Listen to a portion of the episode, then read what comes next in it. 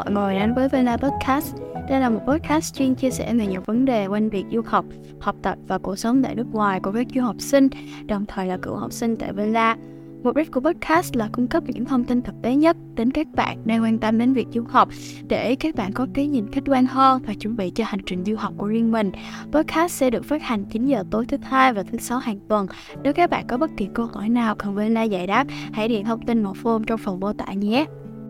Như Vi đã đề cập ở các số trước thì trong cái số podcast lần này chúng ta sẽ bắt đầu với chuỗi SAT series thì trong chuỗi SAT series này các bạn sẽ được lắng nghe các bạn diễn giả là học sinh tại Vela và đã thành công thi SAT với số điểm mong muốn và các bạn sẽ chia sẻ những tips học SAT, cách ôn luyện và cách đi thi sao cho thật hiệu quả. Nếu như bạn đang trong quá trình ôn luyện SAT thì series này chắc chắn sẽ dành cho bạn. Happy to have uh, Tuấn Minh here. And you are the first guest speaker of the SAT series for Vela podcast. And in this series, we're going to talk about how we can learn SAT better and some of the tips um, that you can share to have honor to learn SAT. Okay, so first of all, um, I hope that our guest speaker can have a brief introduction about yourself first uh, maybe you can say your SAT score first and then your name, name your age, and uh, which school you are going to now, and some of your hobbies if you have. Yep. Uh, so my SAT score is 1,560. My name is uh, and I am currently 16. I'm studying at Dickson College in Canberra, Australia. Uh, and uh, I guess one of my hobbies would be to waste my time. So to procrastinate. So yeah. Oh, okay. So the reason why you decided to take SAT is is to apply to American college, so American oh. universities. So for this year, right? Yeah, for this year. For this yeah. year. Okay. I hope that you will get into the school that you like. Okay. All right. Yep. So what is the motivation or the reason that you want to be the guest speaker for this podcast? And um, you, yeah, yeah. I know you, you can continue. Yep. Yeah, and do you have any hope that for the audiences who are listening to this podcast, they can learn anything, or you hope that they can know like what thing that they should notice in the podcast? Yeah. My, I guess, there's no big reason behind why I wanted to uh, participate in this podcast, but it's mainly that I want to share what I've learned and just not have it all just contribute to like a, a semi meaningless number that I'll probably use once and never again. So I want to, I guess, put about a month's work, month's worth of work into something meaningful, and that's sharing my quote unquote tips and tricks with other people. Um, I guess the main thing that I want people to, to kind of gain from this podcast would be to realize that consistency is key. As much as it's it hurts, consistency is key. So yeah. All right, all right. So key message here is consistency. All right. Um, so last question for the the introduction is that do you have any specific plans for the next one year in your life? uh, so oh, currently I'm just thinking very short term because I've got a few assignments in due that's coming up. But aside from that, for the next year, it's a bit long term. Um, so next year I'll be in year 12. Most of the applications will be done. I'll be getting my driving's license, driver's license. So I'll get to probably do some driving. I guess the main thing I'm looking forward to is probably starting a STEM project. So something that gets me building and applying the knowledge I've learned. So yeah, that sounds that sounds like something interesting. But I probably want to get into yeah. All right, seems like you have some plans for the next one year. Okay. Uh-huh. So let's get into the main part of today's podcast. Um, the first thing we're gonna talk about how um your plan to practice and review SAT and then um, the actual test. So first of all, um, can I ask you like um, to be more specific, like more specific reasons, like you decided to take SAT and is this your first time taking SAT? Mm. So the I got the 1,560 on my third time taking the SAT. Third time, third time. Ah, fifth. Three. Three. Third time. Not not first time, not first Okay. time. So- Um, I think the first time I took it at the beginning or the end of year 10, and that was with like barely any preparation, probably a day or two preparation at most. And for that, I only got 1,360, I think it was. So not too good.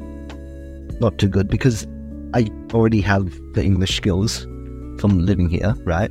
So really, the main thing that put me down was the math because I didn't practice enough and I wasn't used to the format. Oh, one thing that was interesting because that first time that I took it was also the year that they introduced the digital test. So I, I was also one of the first people taking the digital test officially. wait. So I, Oh, so it's one year earlier in Australia for digital test? Because this year, Vietnamese students started to take digital one. mm, at the end of year 10, Oh, So, so Australia ends in December. So Australia works on a different curriculum year to to Australia. So I took it around, I think March. So probably early year eleven will be more correct. Why did I take my SAT? Because I think it's the SAT was one of the few options that were that was available to me that actually was recognized as a um by an American institution as an American kind of skill qualifier, something, right? So I had the option of taking the ACT or the SAT, and because the SAT was shorter, I just chose that instead of the ACT. Did that answer the question? Was there something Yeah. else I missed? yeah, I think- I think that's enough. So, um, talking about your first time um, taking the SAT, so what was the experience and how did you feel after you, you know, got your first score? Because I think like your first score is also like the average score that Vietnamese students often got for the first Yeah. time. So yeah, probably you can share like your feelings because I think like it's make it's make, make like people who just finished their first SAT test can feel you know, empathy and Oh, that's it's a bit difficult to describe how I felt because that was quite long ago and I've partially forgotten. But um, so so walking out of the testing hall, um, hmm, that's it's it's. Let's try and remember. Um, I think it was very blank. So like, you felt somewhat exhausted. Be one way one way to say it, but I was not very exhausted at that point in time. Oh, I guess I w- it was a bit disappointing because I didn't do all the questions. Something that you definitely need to do. So do all the questions. I think at that point it was a feeling of unknown, so mystery, because I didn't, I wasn't, I didn't know enough to know how well I did and how well I didn't do.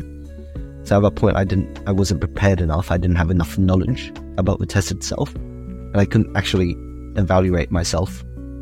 So it was really a big unknown as I walked out of the testing room. So yeah. So let's come to the second question because you said you took the SAT for three times, right? So for the second and the third time, how long did you spend to practice and review before you actually took the, you know, the real test? Mm. The second time wasn't that much different from the first time for me. Um, I think the only difference between the second time and the first time was I learnt more knowledge, so I could do more math. Because in Australia, I think the the curriculum that it covers is way behind Vietnam in terms of math. But so during the first time, some of the knowledge in the test was unknown to me, so I didn't know how to do some questions first time. On the second time, I knew how to do them, but I guess I'll talk about the third time because that's more recent and more relevant. Um, so on the first time, I planned it about a month leading up to the test. Uh, whether I followed the practice schedule or not, um, it's probably only like one week or two weeks that were like full practice every day, did practice tests like every one or two days or three days with a two day break in between. So that was the full test. I think really all you need is one or two weeks worth of practice to get a high SAT. Now, this is only like an hour and an hour 30 practice a day. All right. So for the third time, it's just only one month before the test. Hmm. The third time, so starting one month, so the third time I already knew, I already had most of the knowledge, most of the experience from the previous test. So that one month period was when I sat down and I planned out a timeline and said, I will be doing this here, here, here, here. And then I didn't actually start following that plan properly until like two weeks in. So what happened was I had a set amount of work that I needed to do, a set amount of practice. And as the timeline, so this is the test, as the timeline got closer to the test, so do do do do do, um, I didn't actually, I wasn't practicing for each daily quota. So the daily quota increased, right? Because I was concentrating the amount of work to do. So at the end, I think I only did about two weeks or, or probably a week's worth of practice. So Wow, that's impressive because probably a lot of Vietnamese students, well, some of them, they have to spend like around six months or even like wow. One year before the actual test to keep practice and learn new knowledge. I think because of their the difficulty is getting to know like the language, the English that they use, because they don't have like much opportunities to learn like language in academic curriculum. So yeah, An interesting tip there would be that the SAT language, the way they use the language, is very. It's not that different from most English proficiency tests. So IELTS, uh, was it PTE, something? Um, so the English proficiency test, they use much more complicated languages compared to the SAT, and I think most of the time, as long as you're prepared for the English proficiency test, you don't have to prepare much outside of the SAT. Also, the digital SAT is using much shorter pieces of writing, and you can, from the questions itself, the questions do give quite a bit of information about the answers. Um, oh, what was I going to say? Eh, I think that's all. Mm, I. Well, so in terms of reading, you think like SAT and IELTS, like which one is more difficult? Because a lot of people would say like SAT reading is more difficult because it's like direct from the research paper, right? But for IELTS, it symbolize the language, the content. So yeah. uh, I guess there's not much. I haven't taken the IELTS, so I wouldn't know, but I have talked to my mum and dad who have, and I guess that's true. So a tip there would be to start reading newspapers and science papers in English. So if, say, you have a research project for school, instead of reading research papers in Vietnamese, you should slowly get into the habit of reading in English, which is something you'll be doing a lot later on into uni if you do go along with that path. Yeah. Mm. Yeah, I totally agree. That that's a really great tip because um, that's what also my counselor told me when I asked her about tips to learn SAT reading. She said just read a lot of research paper in uni, like university, and probably you would get used to the way how the information the SAT. Yeah. So so your difficulties when you first encounter uh, SAT and how you fix those difficulties. Okay, so I guess the first main difficulty was not enough preparation, right? So the first time, I don't think I took a proper practice test. Um, and also something else that you shouldn't be confused with and shouldn't, and this is talking directly to the audience here, is to think about effective practice. Are you practicing effectively or not? If you are reading scientific papers from the past decade or so, like what are you reading off the paper? You have to question that yourself. Like, are you understanding what they're saying? Are you un- understanding the like the slight nuances in their language? So it's something very slight with SAT is they like to do a lot of tricky thinking, so a lot of double negatives, right? Where they say one thing but they actually mean another thing. And that's really present within almost all of their questions, and you have to be careful with that. Um, I feel like I've gone off topic with the question here, but a tip to deal with that, just practice. So eventually, because the SAT follows the same format, right? And with enough practice, you'll start to see the format that the SAT questions take. So from one year to the next, they follow the same format. And um, a good tip would be Blue Book has four practice tests that you can do. So before the test, you need to make sure that you've done all of, the four. And if you still are missing some practice questions, there's some good resources on Khan Academy. Thank you so much for you know sharing the tips for fixing your you know mistaken like difficulties. I hope that some students might find helpful.